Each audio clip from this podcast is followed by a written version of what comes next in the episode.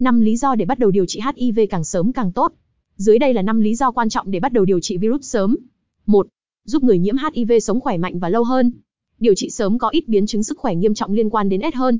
Nếu không, H I V sẽ làm suy yếu nhanh hệ thống miễn dịch, khiến bạn sẽ gặp nhiều vấn đề về sức khỏe. hai. Giảm nguy cơ mắc một số bệnh ung thư liên quan đến H I V. Nhiễm H I V có nguy cơ mắc các bệnh ung thư như ung thư hạch và sarcomercosis cao hơn. ba. Giảm nguy cơ mắc các bệnh nhiễm trùng cơ hội. Nhiễm H I V có hệ thống miễn dịch yếu khiến họ dễ bị nhiễm trùng cơ hội như nấm miệng. Liệu pháp kháng virus có thể tăng số lượng C D bốn, giúp hệ thống miễn dịch chống lại các bệnh nhiễm trùng. bốn. Giảm nguy cơ lây truyền H I V sang người khác.